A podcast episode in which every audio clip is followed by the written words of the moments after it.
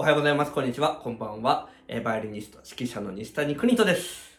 えーこの番組は、えー全23回、えーにわたり、23日間にわたり、どうしてバイオリンを弾くのか、えーどうしてバイオリンを練習するのか、えーどうしてバイオリンを挑戦するのか、バイオリンに挑戦するのかっていうことを、あの、理由を一つずつ挙げてって、それを、その理由をこうリスペクトしながら、えーアドバイスで、アドバイスをしていくっていう、えーそういう短時間の番組です。さて、えー今日の、えーま、理由なんですけど、そうですね、やっぱり人生を豊富にしたいから。これね、あの、私が、あの、よくね、あの、生徒さんとかで、あの、なんで練習、あの、バイオリンを練習してるの？なんでバイオリン弾いてるの？っていう時に一番、あの、言うことが多い、えー理由です。こうし、なんでバイオリンを練習してるの？っていうのを分からせるために、えーよく言う話なんですね。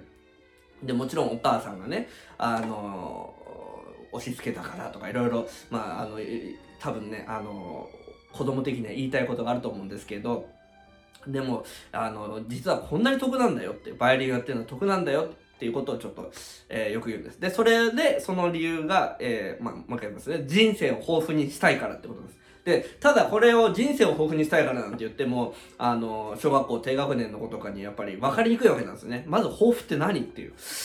で、私がよく言うのは、やっぱり9教科あるわけですよね。人あのこまあ、メインは5教科ですけどね。国語、算数、理科、社会、まあ、英語をやってる人もいる。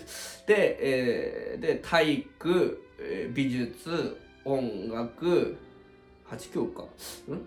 体育、音楽、美術、技術みたいな。そういう感じですけどね。あの、ごめんなさい、思いつかなかった。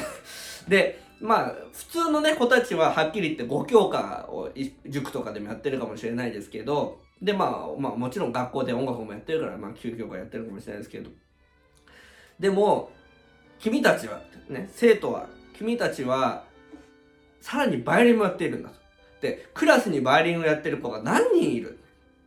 まあ、音楽学校に行きゃそりゃいっぱいいるかもしれないですけど、はっきり言って、まあ、多くても3人、4人、わ私が知ってる限りでは5人っていうのは聞いたことないですね、あんまりね。まあ、いるところにはいるかもしれないですけど。でも、ってことは、30分、30人クラスいて、えー3人とか2人だったら、1割以下、10%以下なんですよね。ってことは、かなり貴重な存在なんだよ。あなたはもうバイオリンやってるだけで貴重だし、他の人たちよりも人生が豊富なんです。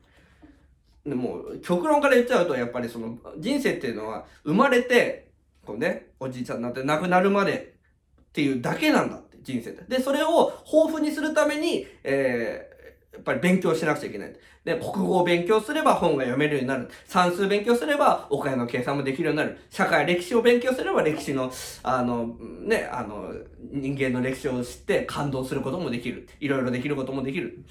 えーいろいろあると思うんですよ。で、みんなそれだけなんだと。でもただ、君ら、習ってる君っていうのは、教科、その学校で習ってるもの以外にバイオリンをやっている。すごい特別な存在だ。で、他の人たちより、あの、人生を豊富に生きてるんだってことは分かんないからっていうことをよく言うんですよ。だからもうある意味勝ち組なんだよっていうふうに、まあ言ったりするんですけどね。